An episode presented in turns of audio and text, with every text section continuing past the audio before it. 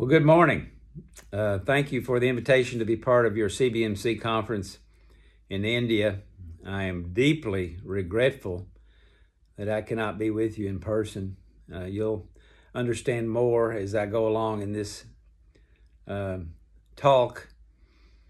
What I mean by that, uh, this is not a sermon, by the way. I'm sitting in a hotel room in Edinburgh, Scotland I was hoping to be in, in a more exotic spot in Scotland, but instead I'm in a very crummy, lousy hotel near the airport. It's been very difficult traveling over here, and um, getting this message to you has not been easy. But I'm I love India so much. I love uh, CBMC in India so much that it's an honor for me to participate with you if I was going to give a title to this conversation, and I won't call it a sermon, this is a conversation. I'm sitting in a chair, drinking a cup of coffee, having this conversation with you. But I'm going to read one scripture to start us from 1 Peter, the second chapter, verses 11 and 12. I'm reading in the um, um, New Living Translation. Dear friends, I warn you as temporary residents and foreigners to keep away from worldly desires that wage war against your very souls. Be careful to live properly among your unbelieving neighbors. Then, even if they accuse you of doing wrong, they will see your honorable behavior and they will give honor to God when He judges the world. When I first read that verse, it said, Be uh, careful how you live among the pagans. And that's the word I want you to remember is that you live as a CBMC person among unbelieving people, especially there in India, of course, but also in the United States as well. My wife and I have recently moved from Kentucky to Alabama. And as I travel around, everybody always says, Where do you live? And of course, for almost 70 years, my answer was, I live in Kentucky a beautiful place. Uh, some of you know about Kentucky Fried Chicken. We think we're famous for horses in Kentucky. Now, of course, I say I live in Alabama, South Alabama. We went there because the weather is better in the wintertime, and we went there because my wife's sister is our next door neighbor, so we have family ties there in Alabama. But where do you live? It just means where do you physically live? But for me, I live in other places in my mind. Not physically, but in my mind.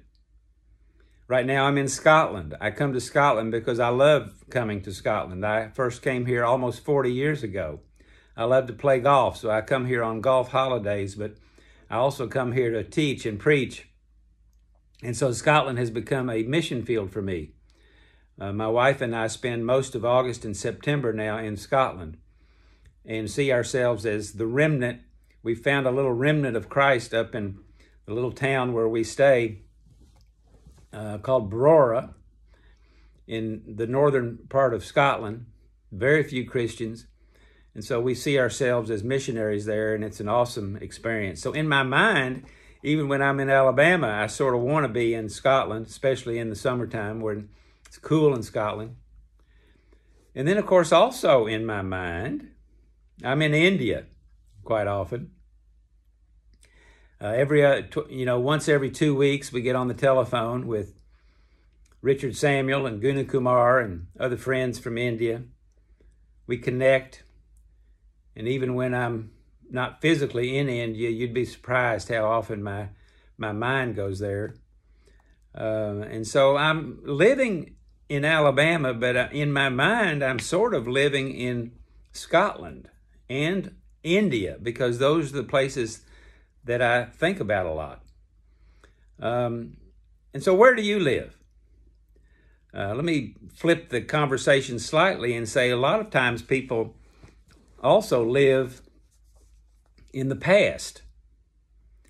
You're not really living now, you're just living in the past. You're living with lots of regrets. Um, you're living with lots of problems and issues related to unforgiveness of people that have wronged you in the past. And so there's something in your rearview mirror that gets your attention almost every day. maybe even consumes you.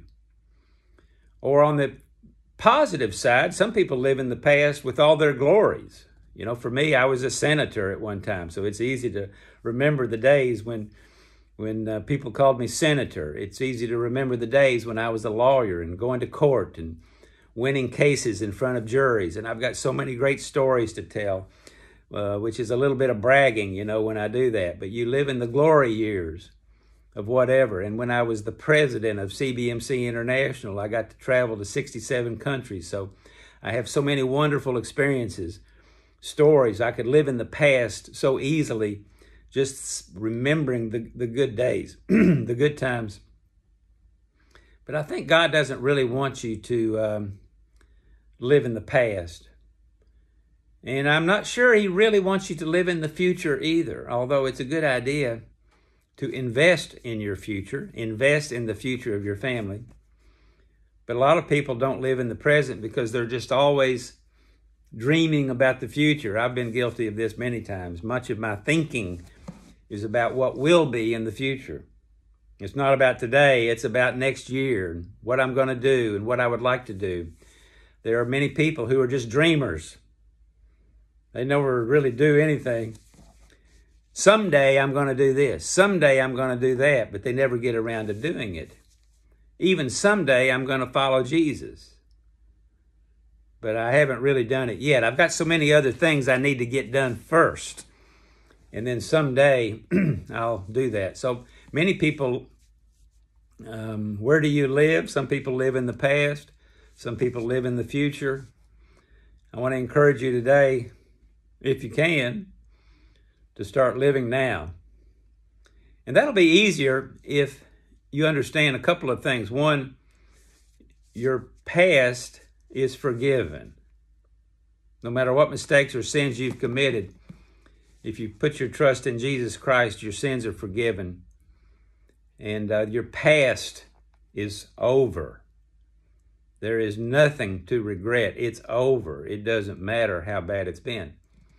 So if you know that your past is forgiven and you know that there is hope for your future, I believe that combination gives you power for the present. Uh, I want to encourage you to live today. Where do you live? I hope you're living today. And I hope you're living among pagans. I want to remind you if you go to work every day, you're living among pagans. And so I, I have a, a dilemma. Um, I call myself the man in the middle, and I think that's going to be true for everybody on this on this Zoom. I'm the man in the middle because I live between two worlds. My physical world in Alabama is quite awesome, actually. I'm 70 years old. I'm retired. I finally made it. I live on a golf course. The 15th green is outside my back door. The best fishing lake in Alabama is outside my back door. Uh, my pension is sufficient. I actually make the same money now I did when I was working, but I don't have to work. It's pretty nice. I got a good pension thanks to um, my time as a judge.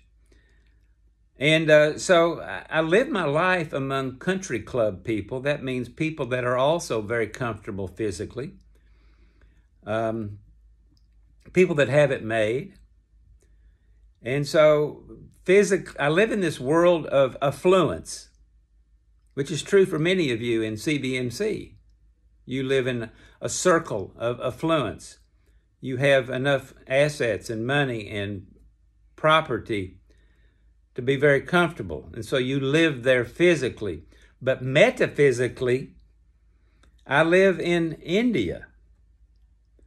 I live in Scotland, a place where it's almost impossible to find a Christian. My mind is always thinking there. And so I'm in between these two worlds of um, American affluence and the world of a lost India and a lost Scotland. And these two worlds collide sometimes, and I'm the man in the middle. Let me give you a story. Two months ago, I was playing in a golf tournament. And one of the persons I was playing with was a, a um, very wealthy guy. And he started to tell me about another wealthy friend of his.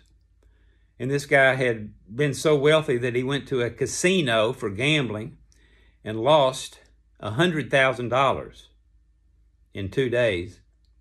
And it was not a sad story. The guy was laughing and thought it was funny and thought it was just wonderful that this guy had so much money.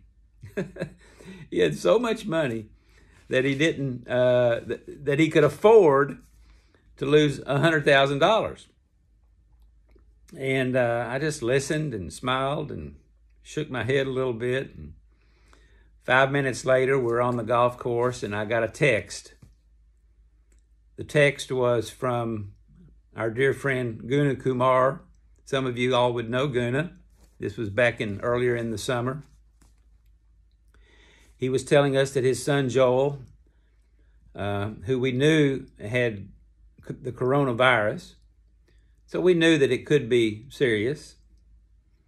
And it was just an invitation to pray, an invitation to uh, join him in an all night prayer meeting. Of course, all night prayer meetings in India is all day prayer meetings in America. and so I was in the middle of a golf tournament when I got this invitation from India. Pray. Please, Tim, join us to pray. A few minutes went by and I took my text message over to my new rich friend. I'd never met the guy before that day. And I said, Hey, man, I'm really sorry about your friend that lost $100,000, but look at this text message I just received from one of my dear friends in India. His 41 year old son has coronavirus and I've been invited to join in a prayer meeting, and I told him a couple of other stories from India that shocked him a little bit. And I said, What a shame that your friend didn't have the pleasure of helping people in need instead of losing all that money at the casino. And I was found myself in the middle of these two worlds uh, a world of affluence and a world of pain and, and suffering. And so I'm living as a man in the middle, and I want to remind you that you are men and women in the middle. God has put you in your place of work. He's put you in your even your places of play for me when it comes to the golf course. He has put us in these places to be the man in the middle, the man in the middle between lost rich people and the pain and suffering of this world and God Himself is calling us to minister to all of these people um, in a way that really kind of shocks them most of the time. Jesus said it's almost impossible for a rich man to go to heaven. Did you know that? Do you think of yourself as an affluent rich man, rich woman? Well, be glad that you are. I know you are. You're probably happy that you've made it in life. You've succeeded so far, like me. You're, you're happy to be here, but it's also a very sobering thought, isn't it? Jesus said it's almost impossible for a rich man to go to heaven.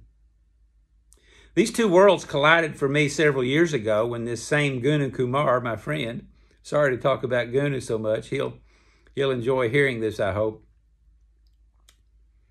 But I had a friend at the golf club. His name was Billy. Uh, Billy lived in a big mansion. He had married a beautiful young lady who was actually 30 years younger than him. They had a little girl, his first child. He was almost 60 years old when this story took place. And um, Billy actually went to work every day in a helicopter. Okay, that's that's when you know somebody's doing well, and I think mostly he went to work in his helicopter just to make sure everybody knew that he had one. and Billy called me one day, and he was one of my golf friends, and I had started a Bible study with him at the golf club. Never forget it. We went through the book of John. He hadn't been to church in years. We got to John 3. For God so loved the world that he gave his only begotten Son, that whosoever believes may be saved and have eternal life. And he began to understand that what it says in 1 Timothy one that Christ Jesus came into the world to save sinners. And Paul, when he wrote that, knew that he was the chief of sinners. So I explained to Billy very clearly that um, salvation was not for saints, it was for sinners. Wow, that was good news for him. And he said a simple prayer to start his journey. It was not long after that that he called me. And Billy had cancer. Said, Tim, I've got lung cancer. I'm on my way to Houston, Texas to find out how bad it is. He called me the next day, and the doctor's report was horrible. Small cell lung cancer, usually uncurable. They gave him perhaps a year to live, eight year old little girl. Just so happened a couple of months later that uh, Guna Kumar, my friend, came into Lexington where we lived. And Guna, of course, loves to pray for the sick. I called Billy up and I said, I've got a friend from India. He's an evangelist. You've never met him. And his prayers are not any greater than anybody else's prayers, but he, he's offered to pray for you. And uh, we'll come over to the house if you'll let us and pray for you. So Billy said, Sure, come on over. I wasn't sure how he would receive this kind of healing prayer. I said, It'll just take us 15 minutes, Billy. So we got to the house. My wife, Sue, and um, Guna, Kim Turkington with Fishhook was also there for this prayer meeting that lasted more like an hour and 15 minutes because Guna said to Billy, Billy, do you have a Bible? Yes. Well, go get your Bible. And he went and got his Bible and they he asked Billy to actually kneel down in his living room. His little girl was there, his wife was there. Guna preached a sermon from someplace in the New Testament. I don't remember where. Prayed for him. We all prayed for Billy. It was awesome. Tears. And um, certainly Billy's salvation experience, which was very short and sweet with me, probably took on a new meaning, and it's even possible that he was saved that night. It was funny as we got ready to leave, Billy, the wealthy man, came over to me and whispered in my ear as We were walking out the door. Hey, Tim, do I owe this guy anything? I laughed. I said, No, Billy, you don't owe him anything. This is free of charge. About a month later, Billy called me and said they'd been to Houston and they couldn't find any cancer in his body. Wow. We lived in the glory of that for we lived in the glory of that for a few months. But that next summer, the cancer reappeared. His lungs had been damaged actually more by the treatment than by the cancer. And that summer, Billy did pass away. I gave a eulogy at his funeral that we know for sure that Billy Simpson's in heaven, which shocked some of his old friends. They couldn't understand it because they knew that probably if you weighted on a scale, his bad deeds outweighed his good deeds, and so he probably didn't make it.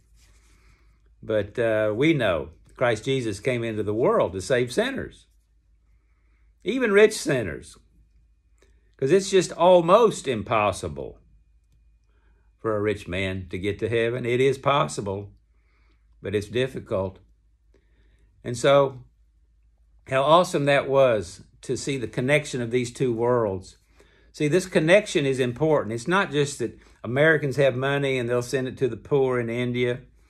I think India has more to offer America than the other way around. I, I stay connected to India not because you need me. I stay connected to India because I need you.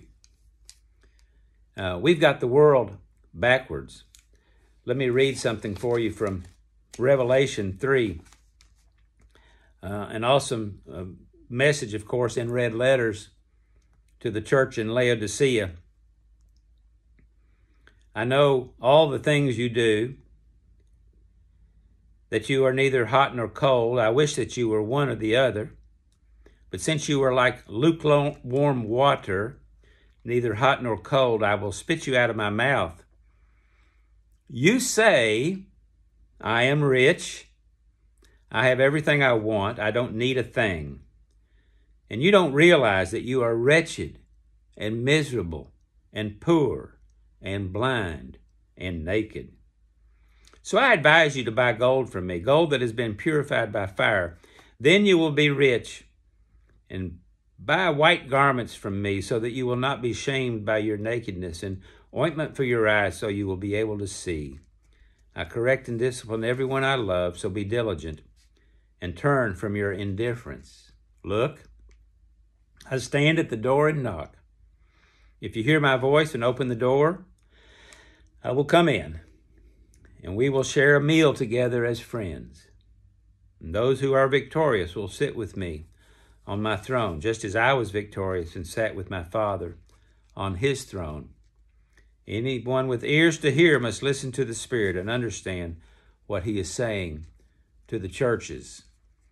Isn't it interesting that we've we've got it all backwards? Uh, Jesus is saying here to this church in Laodicea that there's this certain crowd that says, I'm rich. I have everything I want. I don't need a thing. And he says, You don't realize that you are wretched and miserable and poor and blind and naked. You see, the true poor of this world are the persons that seem to have everything together on this earth, financially and in terms of property and comfort. How interesting it is, isn't it, that when you take prayer requests, I'm, I'm, I'm, I've been in lots of meetings, so have you. Where does anybody have any prayer requests? Um, and the, the prayer requests very often are just thanking the Lord that we don't have any troubles. Sometimes people will say to me, and I've caught myself doing this, How are you doing? And I'll say, Oh, the Lord is so good. Well, we're living in a fine house. I got a nice pension. Everything is great. We're just thanking the Lord that He's made it so easy on us. really? Oh my. What a what a horrible really thought that is. Uh, in, in, and so our, our, a lot of our prayers are just pleas for comfort. Oh God, make life easy for me. oh my, we forget that the truth is we are wretched and poor and miserable. Anyone who's trying to live their whole life or even live this day without the power the power of Jesus Christ is miserable and wretched and poor. And so we've been told to, to repent. Look, he says, I stand at the door and knock. This verse, by the way, in Revelation 3:20, it was not there as an evangelism verse, which is, you know, you know, I've preached that sermon that uh, Jesus is standing and knocking at the door of your heart, hoping you will open the door to your heart. It's actually in the middle of talking to this church. Even though you're a member of CBMC and you're at this conference and you're participating as a Christian business person or a Christian professional person, there's a good chance that because of the busyness of life and the worries of this world, it's a good chance you've been distracted and Jesus himself is standing at the door, knocking, hoping you'll open the door to come in. This door, though, is uh, also symbolic. I love the, the symbol of the door. There's a poem I encourage you to look up. I'm not going to read it to you, it would take too long. It's called by a man named Samuel Shoemaker who was the original founder of uh, Alcoholics Anonymous. And he wrote a poem called The Door, which I wish I had memorized, but I haven't. But it says, I stand by the door. And the image of this door is that God lives in a particular house. And in this house is a marvelous house, obviously, uh, the temple of God, if you will, but it's going to have a door. And most people go way inside and they just love to live there. They almost forget what it was like before they got in there. They love living inside the kingdom of heaven. They love everything about um, church, CBMC, being, being a part of the fellowship of believers. And they're so comfortable. They actually have never led anybody to Christ in their whole life because they live in this little house. Sometimes they, there are scholars, of course, and others who go deep, deep, deep into the house. But Samuel Shoemaker in his poem is making the point that he loves to stand by the door because he knows there are people outside the door who are groping, blind people groping, looking for the latch, looking for the door. How do I how do I find God? How do I get into God's house?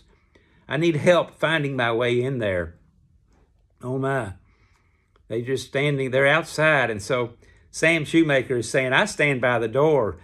I stand there to, to look for those groping hands, those blind hands searching for God. I stand there to tell them, come in, come in, and reach out and grab them by the hand and bring them in.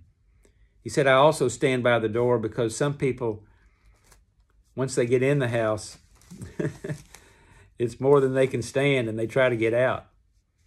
So he said, I stand by the door for some to remind them what it was like before they got inside, how bad it was, and to tell them, stay.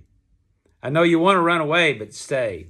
He said, My place is by the door. So I think that's a good description for the life I want to live. I'm not just the man in the middle, I'm also the man at the door, calling people in, trying to keep people in this kingdom of heaven, those that are blind and wretched and poor. I have so many stories. I'm just going to close with my really my most recent story. Um, I, I do. I live at a golf club now, and so my mission field, in many ways, is this golf course. The people that play golf there. I go out of my way to play with people that are not believers. Try to find the the people that are lost and won't go to church. um, I'm going to tell you about somebody named Sean, not his real name, because you might end up hearing this someday. I started the Bible study about 18 months ago after I'd been there for a year. Had met enough friends. I invited everybody to a 9:30 in the morning on Fridays um, Bible study with the idea that we would meet together for fellowship for an hour and then go play golf. Well, we got several people showed up. Most Friday mornings we have a dozen people or so, a mix of people. Some have been Christians for a while, a long time, and others go, go to church no place, don't claim any kind of religion at all. I love living among the pagans, by the way. living among my unbelieving neighbors, First Peter says. Oh my, that's where I want to live. Uh, I want pagans on both sides, unbelieving neighbors all around. God has called us. That's where we're supposed to be living and breathing and uh, it just brings life to me. So this guy named Sean, he showed up at the very first Bible study. It was great. He seemed very interested. I'd played golf with him, but I didn't know anything other than he was a nice guy. A few weeks went by, and one of his friends found me and said, Tim, how did you get Sean to come to the Bible study at the golf course? I've been inviting him to my Baptist church for 20 years, and he's always got a reason why he can't come. I've never, eh, he's a very nice person. He's almost my best friend. But uh, he just has no interest whatsoever in the Bible, God, or anything spiritual. How did you get him to come to your Bible study?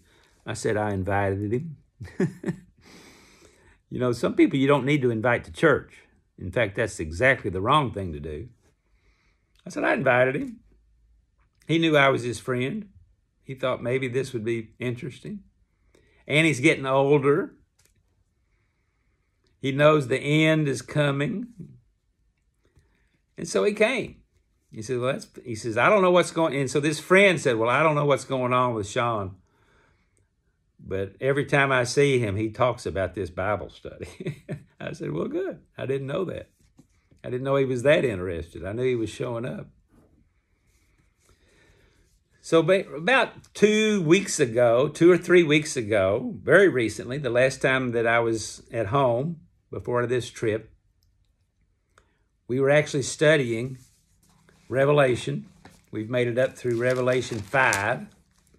And somewhere in here, we really got into the, the way of salvation.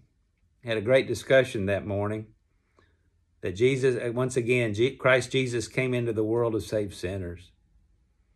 He didn't come into the world to save saints. Although I must say, having said that, that there are lots of people who have to be saved not from their sins so much as to be saved from their goodness. There are so many people. By the way, it's a lot of times it's women because they know they're better than the men.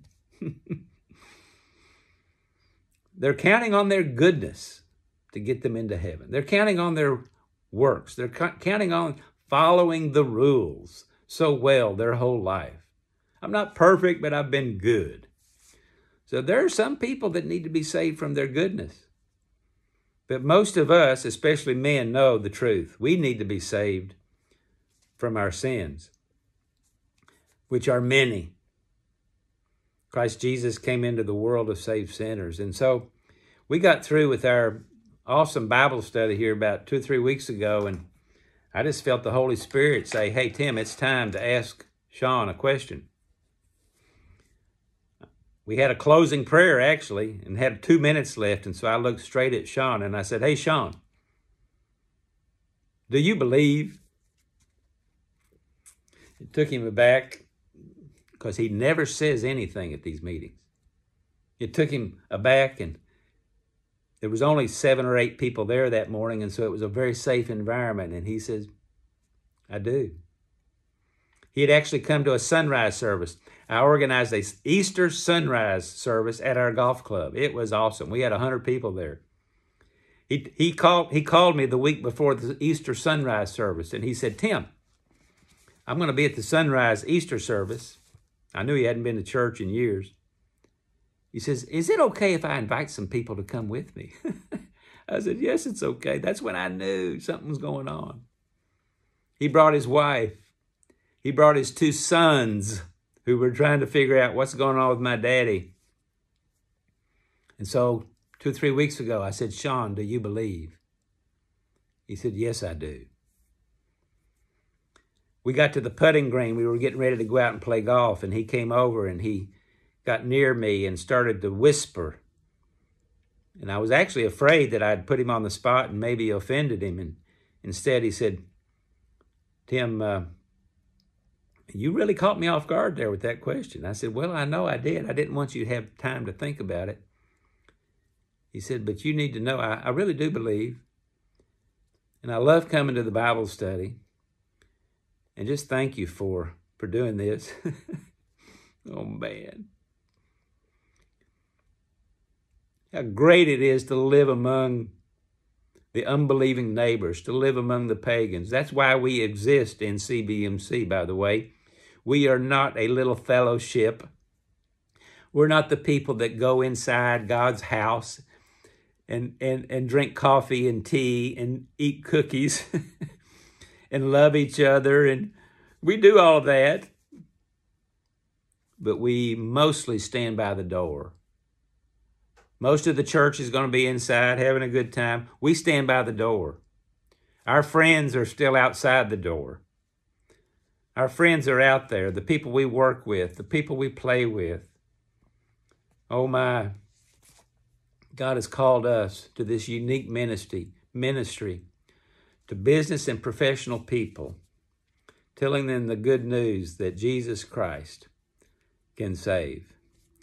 Thank you again for letting me be part of this. I, uh, let me pray, and I've gone four minutes longer than I planned to go. So let me pray for us, and then I hope to see you next week. Lord Jesus, thank you for placing us by the door. There are many in this world who are wretched and blind and poor and naked, but they don't know it. They think because they have a good job and they have a, a, good family and a good home and they're comfortable, they think that all is well. But we know from your word that we know Jesus himself has taught us it's almost impossible for a rich man to go to heaven. So you've called a few of us to work in this world called CBMC to present Jesus Christ to business and professional people who are lost without you. So, Father, I pray that you would ignite a fire in the spirit of every man and woman listening to this message, and so that they leave this day uh, with hope for the future, with power for the present. In Jesus' name, amen. God bless you.